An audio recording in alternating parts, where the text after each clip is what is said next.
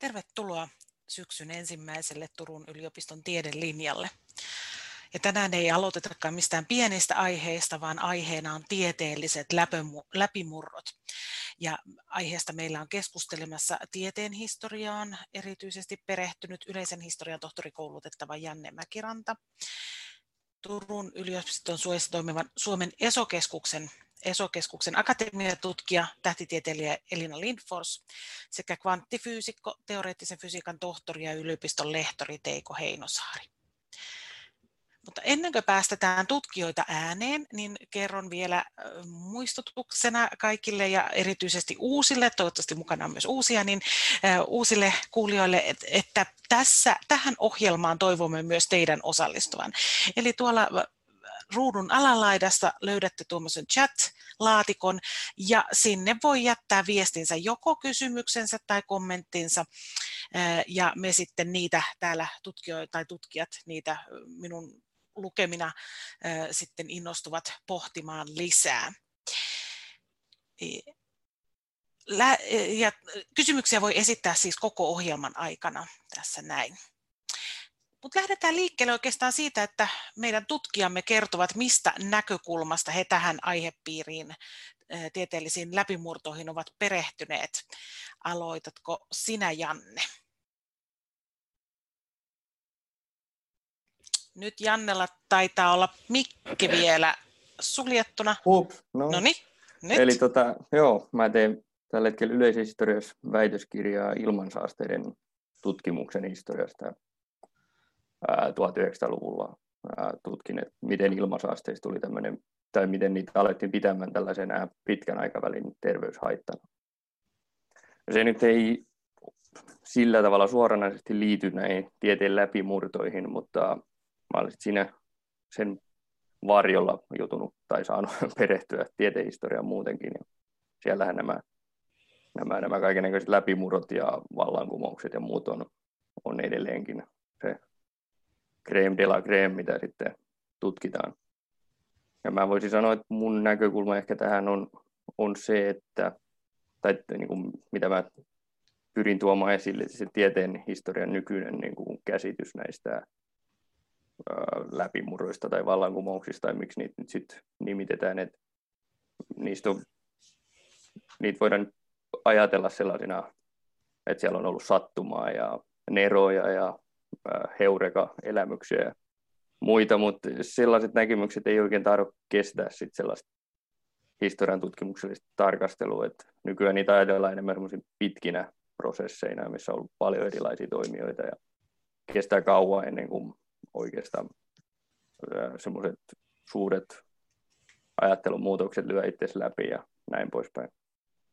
Toki on sitten myös, se nyt ei ole selkeä, selkeät, että mitkä on tieteen läpimurtoja, että voidaan sitä ajatella, että on myös semmoisia vähemmän mullistavia, ratkaistaan joku suuri ongelma osana jotain, jotain vallitsevaa systeemiä, eikä, eikä niinkään mullisteta sitä. Se on nyt vähän, että mitä me ajatellaan niillä tieteen läpimurroilla.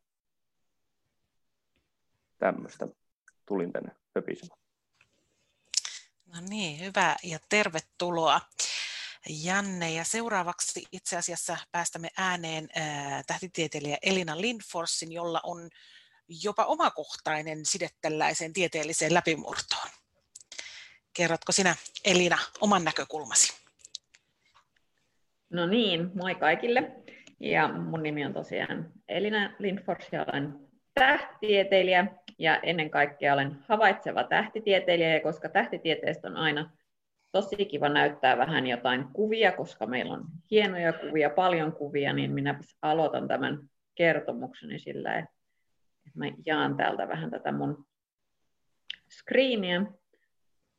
Eli tähtitieteessä niin tota, viime, tähtitieteessä on tehty paljon, hyvin paljon niin tota, ää, oikeita läpimurtoja ihan tässä muutamien viime vuosien aikana, ja varsinkin havaitsevassa tähtitieteessä niin nimenomaan liittyy siihen havaintotekniikkojen valtava käsit, äh, valtaviin loikkiin, mitä siinä on pystytty ottamaan niin tota, ihan viime vuosien äh, sisällä. Ja ihan viimeisen viiden vuoden sisälläkin on avattu kaksi, tai on pysty, opittu havaitsemaan niin tota, ää, meidän maailmankaikkeutta niin kuin uusilla aisteilla, ja tämä läpimurto, missä mä olin itekin, itekin mukana, niin se liittyy siihen. Eli perinteisesti vielä silloin, kun mä olen niin tota toi, tehnyt esimerkiksi itse väikkäriä, niin silloin vielä oli sellainen tilanne, että tähtitieteilijät pystyi havaitsemaan avaruudesta, meidän maailmankaikkeudesta, vaan, vaan säteilyä. Se, mikä säteili, se pystyttiin näkemään.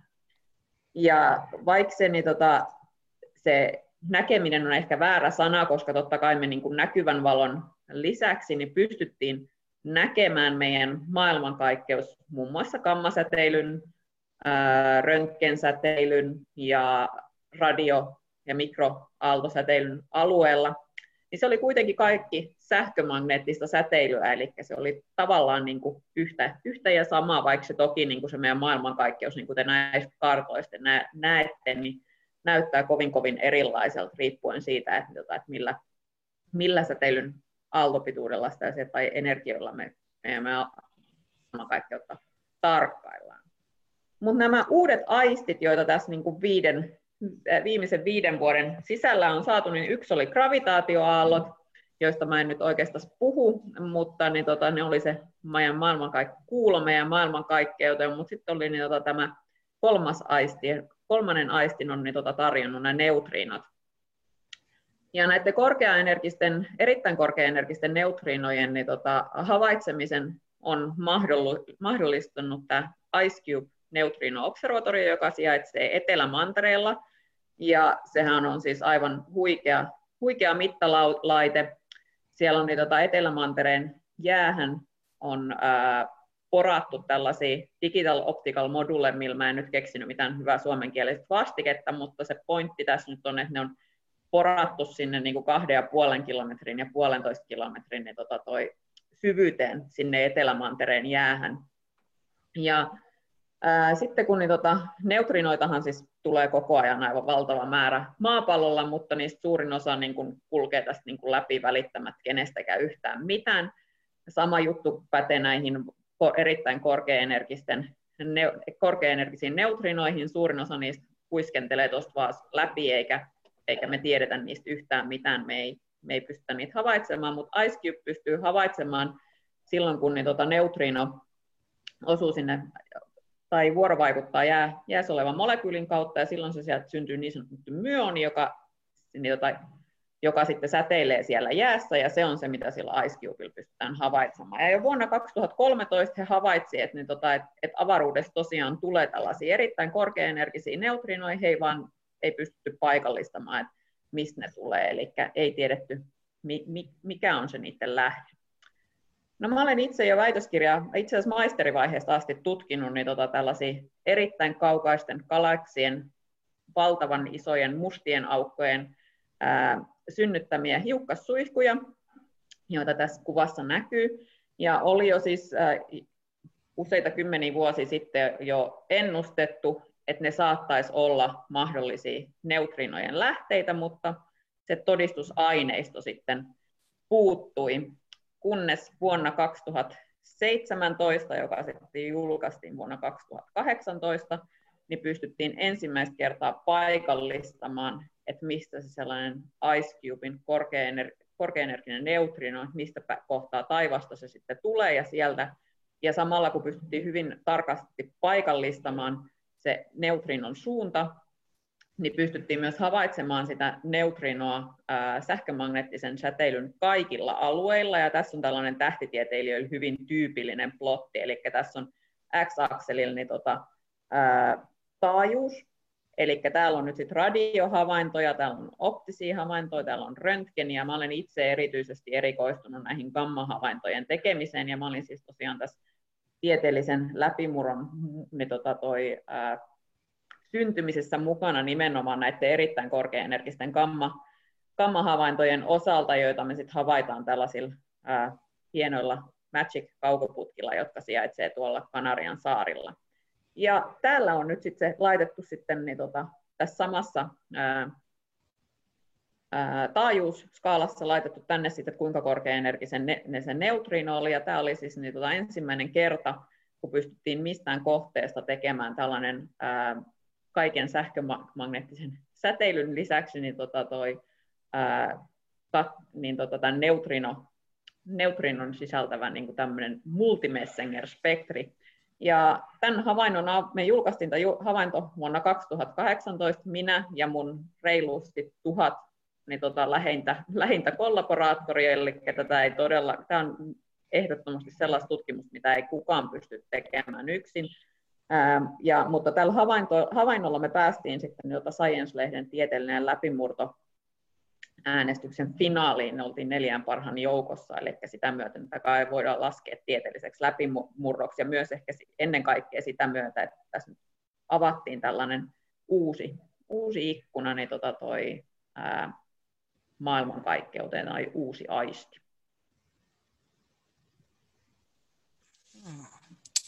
Erittäin mielenkiintoista ja tähän palataan varmaan tuossa hetken päästä, mutta päästetään sitä ennen Teiko Heinosaari kertomaan meille, mikä on hänen näkökulmansa tieteellisiin läpimurtoihin. Joo, hei kaikille. Eli mä oon kvanttifyysikko ja, ja nimenomaan teoreettinen.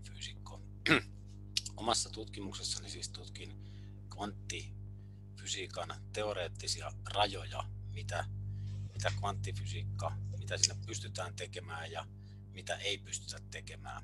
Ja kvanttifysiikassa eletään semmoista aikakautta tällä hetkellä, että voidaan manipuloida yksittäisiä kvanttisysteemejä.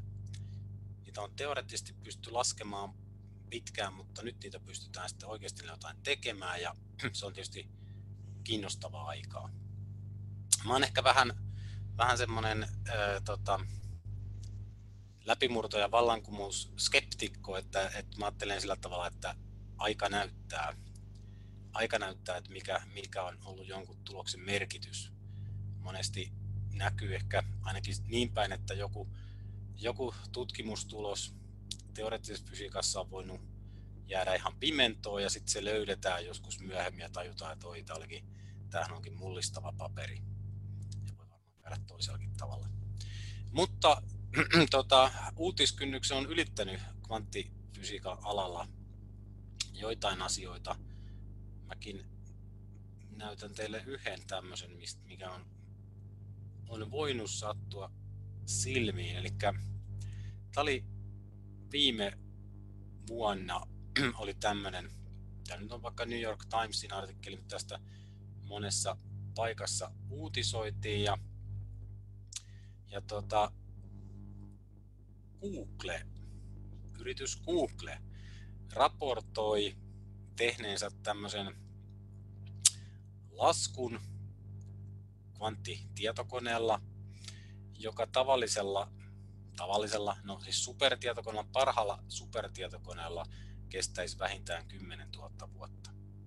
Tästä hiukan sitten kiisteltiin, että kuinka kauan siinä oikeasti tarvitsisi laskea, koska tietenkin, että mitä, miten pitkään jollain supertietokoneella voi laskea, niin riippuu siitä, että kuinka nerokkaasti sen toteuttaa ja ehkä, ehkä se laskee muutamassa päivässä, voi olla, mutta joka tapauksessa tässä tota, puhuttiin siitä ensimmäistä kertaa, että voidaan, voidaan tota, tehdä joku lasku tämmöisellä kvanttitietokoneeksi nimetyllä laitteella, jota voidaan sitten tätä nopeutta verrata supertietokoneeseen ja, ja tota, voidaan tehdä se paljon nopeammin. Tässä käytetään sellaista termiä kuin kvanttiylivertaisuus. Ja se tarkoittaa sitä, että siinä kohtaa, kun kvanttitietokoneella voidaan tehdä jotain, mitä, mitä supertietokoneella, parhaallakaan supertietokoneella ei voida tehdä, ja edes tulevaisuuden supertietokoneella, niin silloin puhutaan tämmöistä kvanttiylivertaisuudesta, eli kvanttitietokone pystyy johonkin parempaan, mitä muut tietokoneet ei pysty. Se on tietysti sitten varsinkin tämän, tämän ymmärtäminen, että, että tota, koska tämmöinen tapahtuu tai on tapahtunut, sitä sen tietysti analysointi jatkuu sitten, että kaikki ollaan samaa mieltä siitä. Tota, Joo, mä voin ehkä lopettaa aloituspuheenvuoron ja voidaan siirtyä keskusteluun vai miten Erja? Kyllä, juu, kiitoksia Teiko. No, tässä tavallaan jo tuli se ainakin Teikon ja Elinan puheenvuoroista he, heijastui se, että ei nämä ihan niin kuin, ei nämä tieteelliset läpimurrot ihan niin kuin hetkessä tai vahingossa tule, kuten Janne tuolla alussa, alussa totesikin. Mitkä on sellaisia tekijöitä, mitä pitää olla, jotta voidaan ylipäätään kuvitella, että mennään kohti tieteellistä läpimurtoa? Mitä pitää olla? Rahaa ainakin, se tuossa kävi ilmi Elinan, Elinan esityksestä. Mitä muuta? No nämä on tietysti nämä, nämä tota, Elina puhui tuosta tuhannesta ihmisestä ja sitten tässä kvanttitietokone-kokeissa, kun puhutaan Googlesta ja IBMstä ja suuryrityksistä, niin rahaa on, ja toki se tarkoittaa sitä, kun on paljon ihmisiä, asioita täytyy suunnitella. Voihan olla vielä, että, että matematiikassa tai teoreettisessa fysiikassa vaikka tapahtuu jotain, jotain muutamien henkilöiden tekemiä suuria löytöjä. Matematiikassa näistä on esimerkkejäkin ihan tässä lähihistoriassa, mutta kokeelliset ja havaintoihin perustuvat tämmöiset tutkimukset, niin suunnitelmallisuutta. Elina, miten, miten kauan voi ajatella, että tuota koetta suunniteltiin, mistä sä kerroit? Koska sitä alettiin niin kuin suunnittelemaan? Niin, sehän on siis oikein hyvä kysymys. Siis, ää, jos ajatellaan, että se suunnittelu alkoi siitä, että on ruvettu hakemaan rahoitusta niiden havaintolaitteiden rakentamiseen, niin silloinhan se on, siihen on mennyt siis ainakin 20 vuotta. Toi Ice Cube oli siis se edeltäjä Amanda, niin se toimi, siis sitäkin on Ice Cube ollut nyt toiminnassa 10 vuotta, Amanda oli niin tota, joskus 2000-luvun alussa ja sit, niin kun sitä ennen sit vielä niin totta kai suunniteltu sitä havaintotekniikkaa, että mitä ne, tota, ää, et, ja esitetty niitä teorioita siitä, että mitä voisi olla havaittavissa, jotta se rahoitus niiden ha- havaintolaitteiden rakentamiseksi on saatu. Ja mä haluaisin lisätä tuohon Teikon listaan sitten vielä sen tuurin.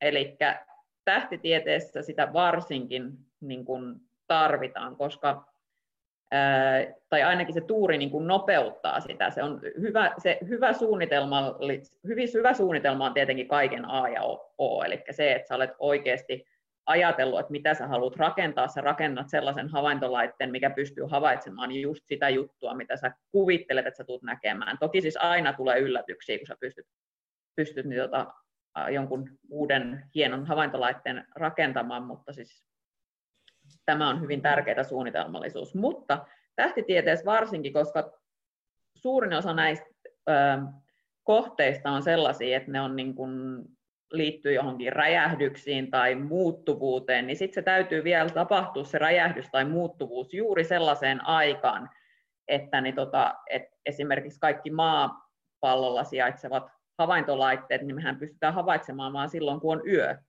Ja sen pitää olla näkyvissä taivaan lisäksi sen kohteen. Eli siis tuuriakin tarvitaan aika huomattava määrä. Ja se usein just nimenomaan esimerkiksi Magicissa meillä oli sellainen kohde, mitä kammare, kammapurkaukset, mitä me oltiin a, niin kuin yritetty vuos, vuos, vuosikausia saada niin kuin kiinni, mutta se kestää muutaman sekunnin se räjähdys, niin meillä meni loppujen lopuksi 15 vuotta ennen kuin se sattui osumaan oikeasti taivaalla semmoiseen kohtaan, että me pystyttiin oikeasti niin optimaalisissa olosuhteissa havaitsemaan sitä.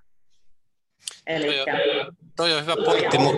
Mulla ei ainakaan fysiikasta, muusta fysiikasta mieleen, niin kuin totta kai aina saattaa liittyä tuuri niin kuin eri tavalla, että on tavallaan niin kuin oikeat ihmiset ja näin, mutta, mutta siis tota, toi, niin kuin just toi tähtitieteen toi niin kuin havaintotieteen luonne just tuossa, että sitten täytyy, siinä kumminkin odotetaan, että jotain tapahtuu, että et toi ei ainakaan ehkä tuossa määrin tule muussa fysiikassa, vaan siinä mennään niin kuin laboratorioon tekemään jotain ja sitten voi olla jotain muita, muita asioita, missä on tuuri, mutta sitten se niin kuin tehdään tai ei tehdä.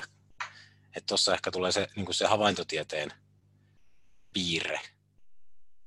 Joo, tähtitieteessähän tästä on siis tästä nimenomaan tästä tuurista on siis loputtomasti esimerkkejä. Siis niin kuin esimerkiksi silloin, kun radioteleskoopit, jotka siis havaitsi ensimmäisenä pulsarit, niin niistähän koko pulsareista ei tiedetty yhtään mitään. Se oli niin kuin ihan vahingossa tuuri, niin kuin, että, että semmoinen, ruvet, semmoinen havaittiin ja ruvettiin ihmettelemään, että mikä ihme tämä on. Eli ne havaintolaitteet oli siis suunniteltukin ihan muun asian havaitsemiseen, ei, ei ollut edes rakennettu sitä varten. Että Janne, sinä osaat varmaan kertoa vähän laajemmin, jos ajatellaan, niin mitä ne tekijät ovat? Sä itse viittasit tuossa alussa, että tämä tuuri on noussut sielläkin, tai sattumukset esille. Niin, joo, siis kyllä sattumuksella siellä sijaa on, mutta ehkä mä tarkoitin sen sattumuksen kritiikillä sitä, että ei oikein enää mitään semmoisia omena päähän ja sattumalta havaitsin, että on painovoima. Tai ehkä Teiko ainakin varmaan tuntee tämän tarinan Heisenbergin, mitä hän oli lomalla Tanskassa ja vain yksi ilta yhtäkkiä keksisi tämän kvanttifysiikan niin tällä, tällaiset niin sattumanvaraiset mutta sattuma sinänsä on ja että esimerkiksi hyvä esimerkki on 1900-luvun aikan äh, oikein monia lääketieteen tämmöisiä, mitä voi nyt ihan hyvällä mielellä kutsua läpimurroiksi, niin, niin niillä ei oikeastaan ole niin mitään yhteistä, jos haetaan sellaisia, että me yritettäisiin nyt saada lääketieteen läpimurtoja ja katsottaisiin niistä mallia. Niin on kaikki aivan totaalisen erilaisia toisista ja osissa on ihan mukana sattumaan, mutta ei yleensä ihan samanlaista. Mutta ehkä kuuluisin esimerkki on tämä penisilinin keksintö, missä Alexander Fleming unohti tiskata ja, ja tuli takaisin laboratorioon ja huomasi tämän penisillinisienen, mutta siihenkin liittyy tietenkin sit paljon muuta, että ei hän siitä nyt sitten ruvennut kehittämään sitä lääkettä, hän vaan otti siitä sen kuuluisuuden mielellä ja sitten kymmenen vuotta myöhemmin, kun muut teki sen lääkkeen, mutta kyllä sattumilla on siinä sijaa toki. Se on, se on tosi vaikea sanoa, että mitkä olisi ne tekijät, jos katsoo niin kuin laajemmin näitä läpimurtoja. Että se tuntuu hyvin sattumanvaraiselta, että miten niitä on, on niin tullut tai tehty. Entä tutkijan työssä, onko siinä, miten mä sanoisin, tavoitteena, että ajate, ajat, kun tekee sitä tutkijan työtä, niin ajatteleeko siinä, että nyt tässä tähtäimessä on se suuri läpimurto vai tavoitellaanko sitä? Pitääkö sitä tavoitella? No jos mä vastaan oma, omasta puolestani, niin, niin mä en ainakaan ole ajatellut ikinä niin. Eli mä aina niin kun, ää, siis totta kai niin kun mä suunnittelen, että mitä mä haluan havaita, niin totta kai siinä on joku, joku idea, että miksi ja miten ja niin edespäin, mutta niin tota, ää, se on ennemminkin vähän sellaista niin kuin, ää, sellaiset, että niin kuin, kun sä et voi tietää, että mikä niistä sun, sun täytyy tutkia montaa eri polkua ja sä et voi tietää niistä, että mikä on se tie, mikä vie sinne, niin tota, sinne ää, oikeasti jonkun uuden äärelle, niin mä oon ehkä ainakin vähän sellainen, että mä niin kuin vaan kuljen. Ja sitten totta kai mä niin kun innostun siinä kohtaa, kun ne, tota, mä tunnen, että mä oon jonkun uuden, uuden äärellä tai olla, pääsen mukaan, mutta mä en ainakaan koe, että mä niin tavoittelisin sitä mitenkään määrätietoisesti. Joo, kyllä mulla on samanlainen tässä ajatus tästä, että varsinkin teoreettisena fyysikkona niin tutkimus ei vaadi mitään kuukausien mittaisia koejärjestelyjen niin kuin valmistelua ja muuta, vaan on joku ajatus, ajatus alkaa askarruttaa ja, ja sitten työvälineet on tässä, punainen, punainen kirja ja kynä ja sitten alkaa niitä pohtimaan ja, ja, tota, ja se, sekin on, läpimurtohan on sitten joku semmoinen, mistä paljon muitakin ihmisiä on kiinnostunut. Että voihan olla, että, että mä ratkaisen jonkun hieno asia ja se onkin ollut vaan niin kuin omassa mielessä silloin. Ja kyllä ainakin mä, mä tiedän semmoista just esimerkkejä teoreettisesta fysiikasta. Joku on ollut tavallaan niin kuin ajansa, aikaansa edellä, tehnyt jonkun tutkimuksen ja tehnyt tuloksen ja se ei ole sillä hetkellä ollut silleen pinnalla, niin tota, sitten se löydetään myöhemmin. En mä ainakaan omassa, omassa työssäni voi millään tavalla, kyllä mä teen sitä, mikä päähän, päähän juolahtaa. Toki mä ymmärrän sen, että kun on isoja projekteja ja laitetaan paljon rahaa ja sanotaan vaikka nyt tämmöiset yritykset, Google ja IBM, mitkä laittaa siihen rahaa ja siinä on tavoitteena tehdä sillä jotain. Kyllähän siinä täytyy olla silloin suunnitelma ja siinähän onhan siinä väistämättä siis he haluaa tehdä sen läpimurron niin kuin sen takia, että sillä voidaan sitten tehdä jotain muuta kuin klassisella tietokoneella. Et, et kyllä varmaan on paljon tutkimusta, missä on tavoitteena joku semmoinen ja, ja kyllähän niin kuin tutkimusta suunnitellessa pitää usein, usein niitä miettiä ja laittaa paperillekin ja rahoittajalle kaavailla, että minkälaisia läpimurtoja sitä voisi tulla. Entä Janne, tieteen historian tutkijana, mitä, mitä arvioit tuosta? että jos mä puhun niin kuin itsestäni tutkija, niin mulla ei henkilökohtaisesti ole kyllä edes tietoa, että minkälaiset olisi historian tutkimuksen läpi, läpimurrot, enkä mä oikein usko, että mä oon tekemässä sellaista. Et ei, ei, olen siinä mielessä samaa mieltä kuin, kuin muutkin, mutta et, en mä tiedä, se vähän riippuu nyt taas sit siitä, että mitä sillä tarkoitetaan. Tuskin, ää, jos puhutaan jostain oikein su- suurista tieteen vallankumouksista, mitä nyt mistä ei pitäisi sillä nimellä ehkä puhua, mutta et ne on kuitenkin niin pitkään aikavälin sellaisia prosesseja, että tuskin kukaan on ollut tietoinen, että mullistanpas tässä nyt käsityksemme, käsityksemme fysiikasta, vaan siinä on ratkaistu jotain kapeampaa ongelmaa, mistä on sit, mikä on, mikä on sitten edesauttanut sitä, että se koko koko systeemi on muuttunut. Mutta en mä tiedä. Kai se riippuu vähän sen tyypin persoonasta, että millainen se lähtee. Jos, jos lähtee sille linjalle, että mä nyt läpimurron tässä, niin kai se voi olla tiedostettukin semmoinen jonkun tasoinen läpimurto. Niin, ehkä sellaisella suunnitelmallisuuden tasolla, koska jos mä nyt ajattelen, mitkä tulee todennäköisesti olemaan, tai mikä saattaisi olla tähtitieteessä sellainen seuraava oikea iso läpimurto, niin sehän on siis se, että sit, jos pystytään havaitsemaan niin kuin muilta planeetoilta jotain niitä elämän markkereita, eli niitä alkuaineita, mitkä kertoo, että, että, että me ei olla täällä yksin, tai siis niitä molekyylejä. Ja jos nyt ajatellaan esimerkiksi, mä olen siis Suomen ESO-keskuksessa, joten mainostan tässä nyt sitten ESOa, mutta siis Euroopassahan ESO on se, se ää, yhteisö, joka, niin kuin, missä kaik, valtava määrä tähtitieteilijöitä on tullut yhteen, ja ESON suuri, seuraava suuri havaintolaite, eli erittäin Extremely Large Telescope, tosi mielenkiintoisesti nimetty, niin sehän rakennetaan ihan pelkästään tavoittelemaan, tai siis pelkästään, mutta ennen kaikkea tavoittelemaan juuri tätä tiettyä päämäärää. Eli tarpeeksi iso kaukoputki, tarpeeksi niin tota, hyvät mittalaitteet, jotta pystyttäisiin vihdoinkin havaitsemaan niitä, niin tota, niitä elämän markkereita sieltä. Tuossa voi melkein veikata, että sillä, sillä löydetään jotain muuta, muuta niin kuin merkittävää. Kuulostaa liian suunnitelma, että siinä, tuossa on noin, noin hienot laitteet, niin varmaan sillä jotain löydetään. Sillä löydetään ihan varmasti. Ja itse asiassa tähtitieteessä on mun mielestä hirvittävän tyypi, tyypillistä se, että, niin kuin, että, että ää, rakenne, siis että on joku tällainen tietty suunnitelma, että mihin tähdätään. Eli mikä on se, millä sä sen uuden havaintolaitteen niin kuin tavallaan myyt kaikille rahoittajille ja tiedeyhteisölle, mutta sitten kun sulla on se uusi herkempi niin tota havaintolaite, niin sä todennäköisesti näet myös jotain muuta jännittävää. Et ehkä, et, et, ja ehkä välttämättä tosiaan edes sitä, mikä niin kun, mitä sä alun perin hait, mutta jotain jännittävää sä näet aina. Se on tietty tähtitieteen etu, kun maailmankaikkeudessa sitä jännää riittää.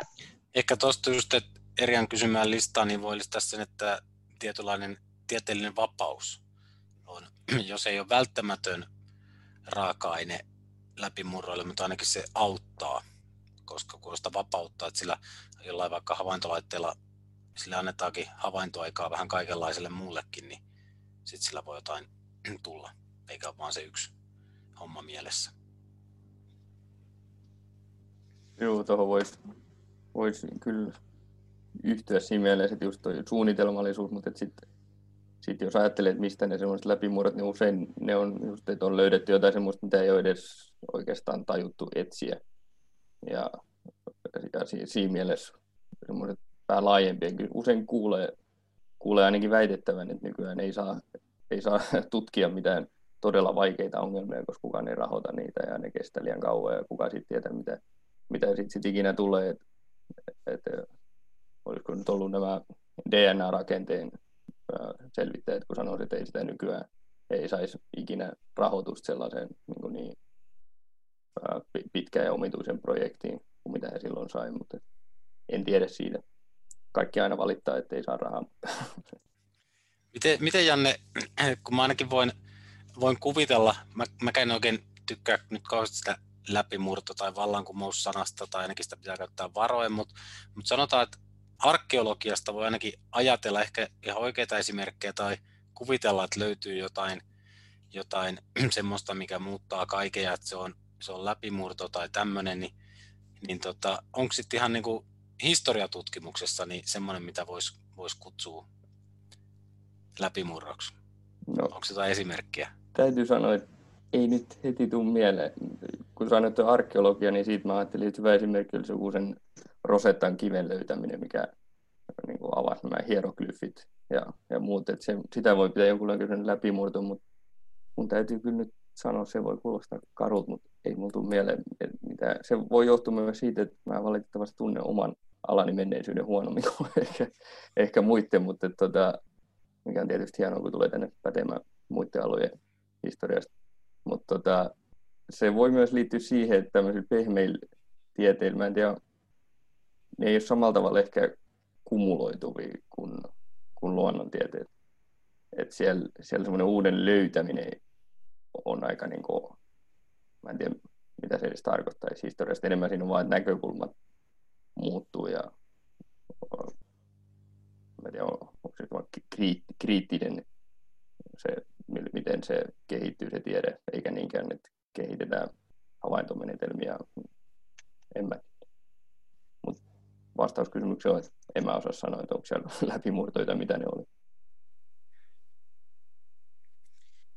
hyppään sen verran takaisin tuossa, kun Elina mainitsi tämän Extremely Large Telescopein, niin mikä siinä on aikataulu, koska sieltä kenties voidaan odotella jotakin, koska sitä, sitä päästään käyttämään?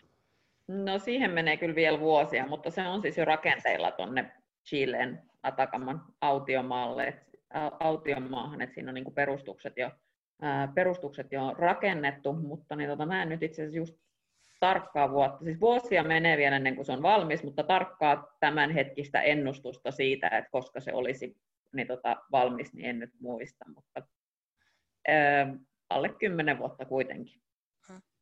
Onko esimerkiksi turkulaisilla tähtitieteilijöillä mahdollisuutta käyttää tämmöistä sitten tulevaisuudessa? Joo, on toki. Jos havaintoidea vaan on tarpeeksi hyvä, että Suomihan kuuluu ESOon Euroopan, Euroopan niin tota, tähän tähtitieteilijäyhteisöön, mikä näitä, jolla nämä kaukoputket on, ja siis meillä on sitä myötä pääsy niin tota, kaikkiin heidän, kaikkiin, kaikkien niin tota, yhteisiin kaukoputkiin, niin tota, mutta se idea, että mitä havaitaan, niin sen täytyy olla tosi hyvä, sillä se kilpailu siitä havaintoajasta on kyllä tosi kovaa, eli siellä pyydetään, haetaan vähintään viisi kertaa enemmän niin tota havaintoaikaa kuin mitä sitä myönnetään ja, tai pystytään myöntämään. Ja luonnollisesti sitten kun se uusi lähes 40-metrinen kaukoputki tulee, niin siellä se kilpailu tulee olemaan vielä kovempaa. Niin, onko mä ymmärtänyt, nyt on, niin kuin tätä sanot, mutta onko mä ymmärtänyt sen oikein, eli nyt jos mulla tulee joku idea, että mä haluan nähdä, että mä oon vakuuttunut, että että tota, Jupiterissa onkin pieniä vihreitä miehiä. Ja sitten mä kirjoitan sit hakemuksen, sitten ne hakemukset tulee, sitten siellä on joku raati, joka, joka päättää ne, että mikä, niin kuin, tota, kuka pääsee käyttämään sitä. Ja sitten mulle, Joo, meneekö näin? juuri näin. Siis, Eli mulle, muut mulle, tähtitieteilijät joo. päättää, että onko sun okay. idea oikeasti sen arvoinen, ja onko se perustellut sen tarpeeksi hyvin, ja oletko se suunnitellut tarpeeksi hyvin sen sun havainnon. No onko tuossa tullut semmoista niin kuin nyt joissain asioissa, tieteessä on jo otettu semmoista kollektiivisia juttuja referoinnissa ja muussa, niin onko tuossa semmoista, onko se, onko se edelleen joku nimetty tota, vanhat viisaat ihmiset, jotka siellä päättää, vai on, onko se oikeasti joku semmoinen kollektiivinen äänestys? Äh, siis se, esimerkiksi ESO se toimii niin, että se raati vaihtuu niin kuin säännöllisesti. Ja mä kieltä, koska mä olen ollut itse siinä raadissa, niin mä ehdottomasti kieltäydyn olemasta viisaat vanhat miehet. Niin, mä sanoin tota... ihmiset. Tämä on nauhoitettu, voidaan tarkistaa. Joo, totta, anteeksi. niin, tota, mä kieltäydyn olemassa myös viisaat vanhat ihmiset. Okei. Okay. Koen itseni liian nuoreksi siihen. Niin, tota, eli se raati vaihtuu, niin kun, ähm, vaihtuu säännöllisesti ja niin siinä on erilaisia paneeleja, niin tota, periaatteessa siis jokaisella tähtitieteilijällä on niin kuin mahdollisuus päästä myös joskus sinne päättämään siitä, että kuka saa. On, onko se sitten silleen, että sit, sanotaan mun pieni vihreä mies idea todetaan aivan huipuksi, niin sitten annetaanko mulle joku, mä oon suunnitellut sen kanssa kauhean hyvin, sitten mä otan eväitä mukaan ja lähden sinne, sitten mulla on joku pieni aika varmaan, sitten mä valvon siellä, valvon siellä ja yötä päivää teen niitä ja sitten mä tuun kotiin analysoimaan niitä tuloksia. Varmaan silleen, että sit se havaintoaika on aika kiireistä vai? Joo, se havaintoaika on toki hyvin kiireistä, mutta jos sä haet optiselta kaukoputkelta, eli siis näkyvä valoalueen kaukoputkelta, niin, tota, niin silloinhan niitä havaintoja ei tehdä päivällä, että sit se on vaan se yö. Kyllä ne pienet vihreät mietkahat oli. Eli päiväaika on nyt, mä, mä voinkin löysin tämmöisen jutun, että mä haen siihen just päiväsaikaan sitä käyttöaikaa. Joo, no sitten kannattaa hakea radioteleskoopilta, niitä, ne on, nehän voi havaita ympäri vuorokauden. Niin tota, joo, mutta siis nyky, tällä hetkellä mennään vielä enemmän ja enemmän siihen, että, niin tota, että sä et edes itse mene sinne kaukoputkella, vaan ne, amma, ne siellä on niin kuin omat operoijat, joille sä lähetät vähän no niin. täsmälleen ne ohjeet, että, tätä ja tätä, kiitos, ja tämmötti ja tämmötti. Onko se, mä en tiedä, Erja sanoi, jos me mennään liikaa sivuaiheelle, mä kiinnostuin nyt tästä, kun mulla on tämä pieni vihreä suunnitelma. Onko se, onko, se, onko se sen tyyppinen, että siellä sanotaan niin kuin joku, joku kohde, taivaan kappaleen kohde ja mitä, mitä muut siinä voi sanoa? Kuin, että joku suunta, no mihin miksi? se suunnataan? Ennen kaikkea miksi? Eli okay. mikä on se valtava hieno... Pienet vihreät miehet. Siis, pienet vihreät miehet, joo. Janne, kirjoitetaan tämä yhdessä, tämä hakemus. joo. Niin, niin, tota, ennen kaikkea miksi? Siis, niin kuin, eli mikä on se, ää, mikä on se ää, usein, siis itse asiassa tähtitieteessä käytetään hirveästi näitä läpimurtoja, ää, tullaan tekemään, etsitään, sieltä löydetään se smoking gun, se on hirvittävän yli Joo. paljon yliviljelty termi ainakin meillä, kun luet siis 50 semmoista hakemusta, missä kaikissa löydetään se smoking gun jostain asiasta, niin se rupeaa hiukan ärsyttämään. Niin tota, ja sitten niin tota, myös miten. Eli ju, miten just, niin, tota, että mikä on se sun loistosuunnitelma, että sä saat siitä sun havainnosta irti just sen niin, tota, tiedon. Eli mitä sä opit, jos sä näet sen, mitä sä oletat, että sä, okay. et, niin, tota, että sä näet, ja myös mitä sä opit, jos sä, et, jos sä näet jotain muuta, jos on jotain muuta, mitä tässä on taas selkeä ero tässä luonnontieteiden ja humanististieteiden välillä, jos te haette smoking gun ja läpimurtoja ihan tietoisesti, niin sitten meidän hakemuksissa lukee jotain että kriittistä näkökulmaa siihen ja uusi kriittinen näkökulma, kriittinen sitä ja kriittinen tota, niin kyllä kai niitä sit vähän puuttuukin niitä läpimurtoja, jos ei niitä edes yritetä hakea. Joo, tähtitieteessä käytetään myös tota, jäävuoren huippu. Käsite on hirvittävän... Että pitää kirjoittaa nyt ylös, että mä, mä kirjoitan sen hakemuksen. Tämä on, niinku, tämä on tällainen niinku, usein niin kuin tätä meidän nykyistä ymmärrystä maailmankaikkeudesta, melkein mikä tahansa asia, niin pidetään jäävuoren huippuna ja sitten halutaan selvittää, että mikä siellä on. Tota. Toi on aika hyvä, mä aion käyttää. Mutta eli, eli, eli Elina, eli kun sinne tulee niitä hakemuksia, niin, niin se, mitkä menee läpi, niin niissä melkeinpä luvataan jotain läpimurtoa. Joo. Okei, okay, no toi, toi on niin kuin, sille, siis ymmärrän, ymmärrän luonnontieteilijän tämän, minkälaista se hakemusten kirjoittaminen on, mutta se on silleen, silleen hyvä pointti tähän keskusteluun. Joo, Sieltä niitä, siellä niitä luvataan. Joo, Joo siellä, siellä täytyy, täytyy luvata, koska ne, tota, se, että, no, minä nyt haluan havaita Jupiteria, koska Jupiter on nätti planeetta, niin sillä se ei nytten sitten, se ei nytten sitten saa sitä aikaa sieltä isolta kautta. Täytyykö läpimurroilla olla yhteiskunnallista merkitystä vai riittääkö se vain, että ne on läpimurteja?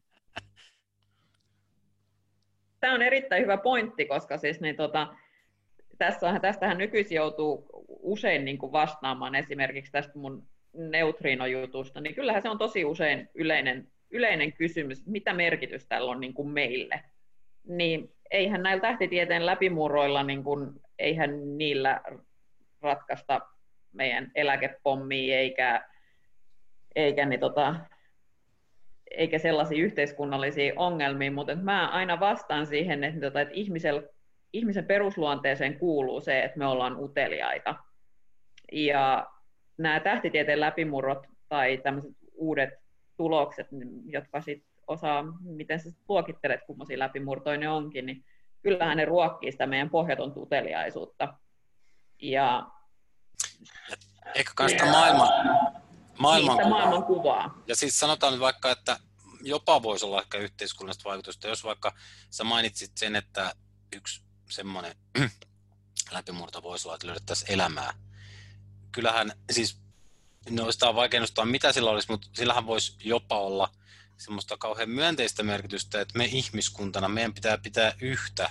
Tuolla on kaikkia muitakin eläviä juttuja, niin meidän pitää täällä pitää toisiamme kädestä kiinni. Tai sitten siis sillä voisi olla ihan jotain muuta. Mutta kyllähän niin justiin semmoista, tota, vaikka nyt se, että on nähty, miten pieniä me ollaan avaruudessa, niin, niin laittaa miettimään sitä, sitä meidän niin kuin maailmankuvaa sillä tavalla ihan henkilökohtaisella tasolla. Että...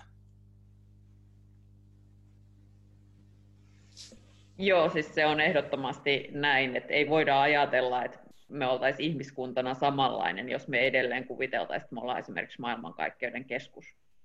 Eli kyllä se niin kuin pistää meidät tavallaan niin kuin oikeaan paikkaan, ja mä yritän aina muistuttaa kaikille teineillä varsinkin, että me ei olla maailman napa, vaan että, niin tota, että me, meidän, niin tota, meidän kaunis planeettamme kiertää aurinkoa ja aurinko kiertää linnunradan keskustaa ja linnunradalla on ne muutamat kaverikalaksit, jonka kanssa ne kiertää yhteistä massakeskipistettä ja niin edelleen. Onko omat lapset, onko omat lapset joutunut usein kuulemaan tämän, tämän linnunrata-puhuttelun? Hirvittävän usein, ja he on myös toinen, minkä he joutuu kuuntelemaan aina, kun mä selitän tähtien syntyä ja kuolemaa niin on se, että, niin tota, että kun, siis, ää, paljon sellaisia alkuaineita, mitä tarvitaan kännykkään, kännykän tekemiseen, niin, tota, niin nehän syntyy tähtien räjähdyksissä, niin kun iso tähti kuolee supernova-räjähdyksenä, niin tänne on myös joutunut kuulemaan aika monta kertaa. Samoin kaikki yläastelaiset, jotka on vierailu joskus Puolassa ja ollut mun kanssa kierroksella, koska jotenkin se on jännittävä asia teinit monesti se, että, niin kuin, että, että tässä tulee syntyä elämä, niin kuin alkuaineita, joita tarvitaan, että voi olla elämää, niin ne on ihan sille, mm, mutta se, että, niin kuin, että näitä tarvitaan puhelimeen, niin hei.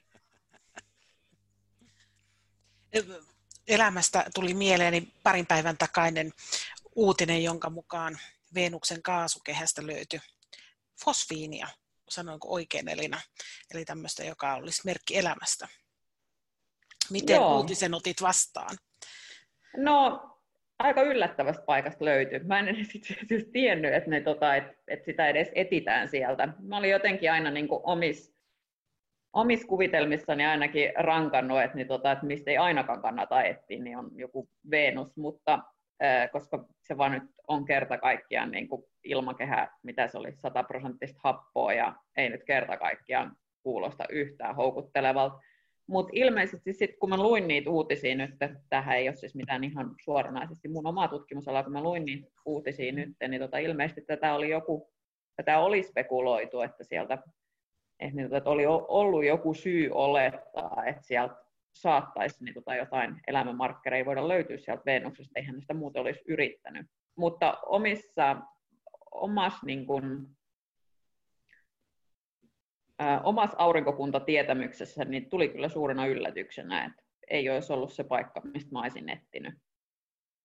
Eikä olisi muuten ollut se Jupiterkaan, sori. Okei, meidän täytyy, Janne, muistetaan tämä, että pieni vihreä miesprojekti suuntaa putken tuonne Veenukseen. Lähdetään kirjet siileen. Niin.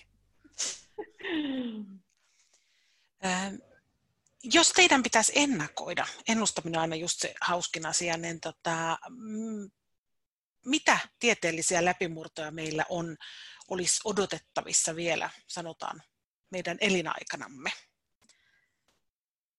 Mitä ennakoisitte? No mä ehkä omalta osaltani jo vastasin tähän, koska mä oletan, että tähtitieteessä tulee ehdottomasti olemaan se, että, niin tota, että, että joko löydetään niitä elämän molekyylejä jostain muualta planeetalta, tai sitten oikeasti todetaan, että ei juman suikka, että ollaan koko galaksis yksin, että se olisi, tai ainakin tässä niin kuin meidän galaksin ää, osu, siinä osuudessa, mitä me pystytään tarkasti havaitsemaan, niin se olisi kyllä, molemmat olisi kyllä valtavia läpimurtoja. Ähm, jälkimmäistä, eli sitä vaihtoehtoa, että me pystyttäisiin oikeasti poissulkemaan, että täällä ei oikeasti ole ketään, niin siihen tulisi menemään, kun niitä täytyy käydä yksi kerrallaan suunnilleen läpi niitä, niitä planeettoja, niin, niin tota, siihen saattaa mennä, se saattaa olla meidän oman eliniän niin tota, ulkopuolinen tulos, mutta siis tämä on tähtitieteessä se, mitä mä sanoisin, että on se ehdottomasti se suuri iso seuraava läpimurto, mitä odotetaan. Entä Teiko? No kyllä tässä ihan tota, lähiaikoinakin, niin kyllä tämä kvanttiteknologia menee eteenpäin. Nyt siihen satsataan niin paljon rahaa. Toisaalta tässä on jo pitkään ollut trendi, trendihan niin kuin fysiikan perusteidenkin tutkimuksessa, että informaatio otettu mukaan informaation käsite, informaatio lähtökohtaisesti voisi ajatella, että sillä ei ole fysiikan kanssa tekemistä, että informaatio jotenkin ihmisen toimintaa, kun fysiikkahan taas kuvaa perinteinen näkökulma, että fysiikka kuvaa just kaikkea ihmistä riippumattomasti, että vaikka ihmisiä ei olisi lainkaan, niin fysiikka olisi sama, mutta, mutta on tullut uusia tosi kiinnostavia näkökantoja informaation merkityksestä ja, ja tota, toisaalta kvanttifysiikka haastaa sen ajatuksen havaitsijan roolista, että havaitsija ei välttämättä pystytä poistamaankaan siitä fysiikan yhtälöstä, että se informaation ja fysiikan, fysiikan tota, yhteiskulku tulee jatkumaan. Ja no semmoista niin kuin konkreettisia asioita, niin kvanttitietokone tullaan tekemään, sen uskallaan sanoa ääneen. Tietysti se, että, että mikä, mikä on, mitä sitten kutsutaan tietokoneeksi tai kvanttitietokoneeksi, niin mä en ainakaan näe, että siihen voi piirtää jotain selvää rajaa. Nyt jo vaikka niissä tota, artikkeleissa, kun raportoitiin, niin puhutaan kvanttitietokoneesta ja, ja tota, se on selvää, että vähän kun mennään eteenpäin, niin, niin ne näyttää aika leluilta sitten niihin, mitä pystytään joskus, joskus myöhemmin rakentamaan, että se, että en mä oikein näe, että ehkä tämän vanhan, vanhanaikaisen tietokoneen kanssa voidaan vetää semmoinen viiva, että toi on vai toi ei ole. Ja tietokonehan muutenkin määritellään, ajatellaan sillä tavalla, että mitä se pystyy tekemään sen kautta, niin kuin moni muukin asia tietenkin, mutta tietokone varsinkin siitä määritellään, niin kyllä tota, informaatio tulee menemään, menemään kvantittumaan sillä tavalla, että, että tota, no se oli vähän huonosti sanonut, sanottu, mutta kvanttifysiikalla tulee olemaan siinä roolinsa informaation käsittelyssä. Sitä on sitten niin kuin, vaikeampi sanoa, että voi olla näin, että kvanttitietokoneet tulee olemaan semmoista vähän niin kuin supertietokoneet on nyt, että niitä on vaikka nyt joka, joka valtiolla tai yrityksellä on ja ne ei tule olemaan mitään jokaisen kännykässä olevia laitteita. Se on mahdollista, tai sitten sit keksitään tapoja, että leviää laajemmallekin, mutta varmasti se, että pystytään laskemaan ihan uudella tavalla ja nopeammin ja muuta. Toki toki tota, tämä niinku klassinenkin informaatio käsittely, käsittelyn teoria ja tota, rakentaminen menee eteenpäin.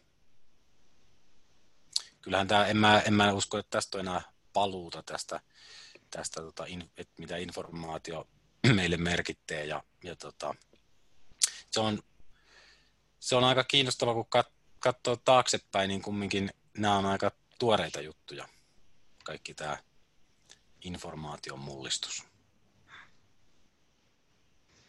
Entä Janne? No, mulla tulee ensimmäiseksi mieleen tämmöisestä niin tämän tekoälyn tutkimus nykyään, niin kuin samoin kuin mitä Teiko sanoi kvanttitietokoneista, niin että siihen lyödään ihan älyttömästi rahaa ja, ja nyt luulisi tulevan jotain tuloksia. Siinä on kova hypetys ainakin, mutta siinä on myös täysin ääripäistä olevia mielipiteitä, että mitä, mitä sieltä on, on tulossa ja onko sieltä tulossa mitään toiset, onko joku Kurzweil on sitä mieltä, että se on ihan huomenna tulossa se ihmisen kaltainen älykkyys ja toiset on sitä mieltä, että unohtakaa koko juttu, mutta että va- vaikea nyt lähteä ennustamaan, mutta ajattelisin, että sieltä voi tulla jotain, mikä, millä on suurta merkitystä niin kuin ihan, ihan niin kuin yhteiskunnassa muutenkin, ei, ei pelkästään niin kuin, että luo uutta mullistavaa tietoa. Ja tämä ilmeisesti tässä on vilahtanutkin, että joissain saattaa olla yritykset mukana kehittämässä ja, ja sitten tiedemaailma ja tieteen vapaus nousi tuolla myös esille. Tuleeko tämä lisääntymään? Tuleeko, jotta päästään näihin tieteellisiin läpimurtoihin, niin tuleeko tämä tavallaan akateemisen maailman ja bisnesmaailman yhteys tiivistymään? Mä voisin sanoa, että se on ollut aika tii- tai tiiviimpi kuin mitä ajatellaan. Meillä on vain tapa ajatella, että kaikki on tapahtunut yliopistoissa ja tutkimuslaitoksissa, mutta se on oikeastaan, nyt heittäisin, että ainakin 1800-luvulta saakka, niin hyvin suuri osa tutkimuksista on tehty yrityksissä, teollisuusyrityksissä, esimerkiksi joku kemian tutkimus, mikä on meidän arkisella elämällä aika merkittävä, niin siitä nyt on suurimmaksi osaksi vastuus ollut suuret saksalaiset ja amerikkalaiset yritykset ja, ja näin poispäin. Ei se ole sinänsä mikään uusi juttu. Toinen, mikä on, ehkä toiseksi suurin tutkimuksen rahoittaja, on puolustusvoimat ja sitä voisi tietysti miettiä, että miten se ohjaa sitä, että miten, miten tiede kehittyy, mutta et, tai miten, mihin, mihinkälaisia asioihin me panostetaan, mutta, et, mutta kyllä sen voisi sanoa, että ei se nyt ainakaan vähene, koska kaiken näköiset vempaimet maksaa koko ajan enemmän. Suuremmat teleskoopit ja hiukkaskiihdyttimet ja muut. Nimenomaan, eli tähtitieteessä yhteistyö on siis yritysten kanssa on nimenomaan näiden havaintolaitteiden ää, kehitys, ja sehän on sitten usein sieltä tulee sellaisia teknologisia läpimurtoja, mitä voidaan hyödyntää sit muuallakin, et ei pelkästään tähtitieteessä sitä myötä sitten firmatkin on niistä kiinnostuneita. Joo, ei muuta ole mitään lisättävää. Janne, Janne aika hyvin tuossa sanoi asian, että kyllähän sitä omalta niin kuin kvanttifysiikan alta en, en nyt ole perehtynyt siihen siltä näkökannalta, että kuka rahoittaa, mutta tietysti toi, että, että on tuommoista läpimurtotuloksia, mitkä ihan päätyy lehteen, että ne ei ole ensinnäkään mitään salaisuuksia, vaan, vaan tuolla tavalla ja julkaista artikkelia, niin nyt kun vaikka tuo Googlen juttu ja näitä muitakin firmoja, niin, niin se on kyllä uutta. Mutta niin kuin Janne, Janne valotti, niin ei se, ei se ole mitenkään uusi asia yleensä siis, että se nyt sattuu vaan olemaan kvantti, kvanttifysiikan tuommoisessa tutkimuksessa, niin uusi asia.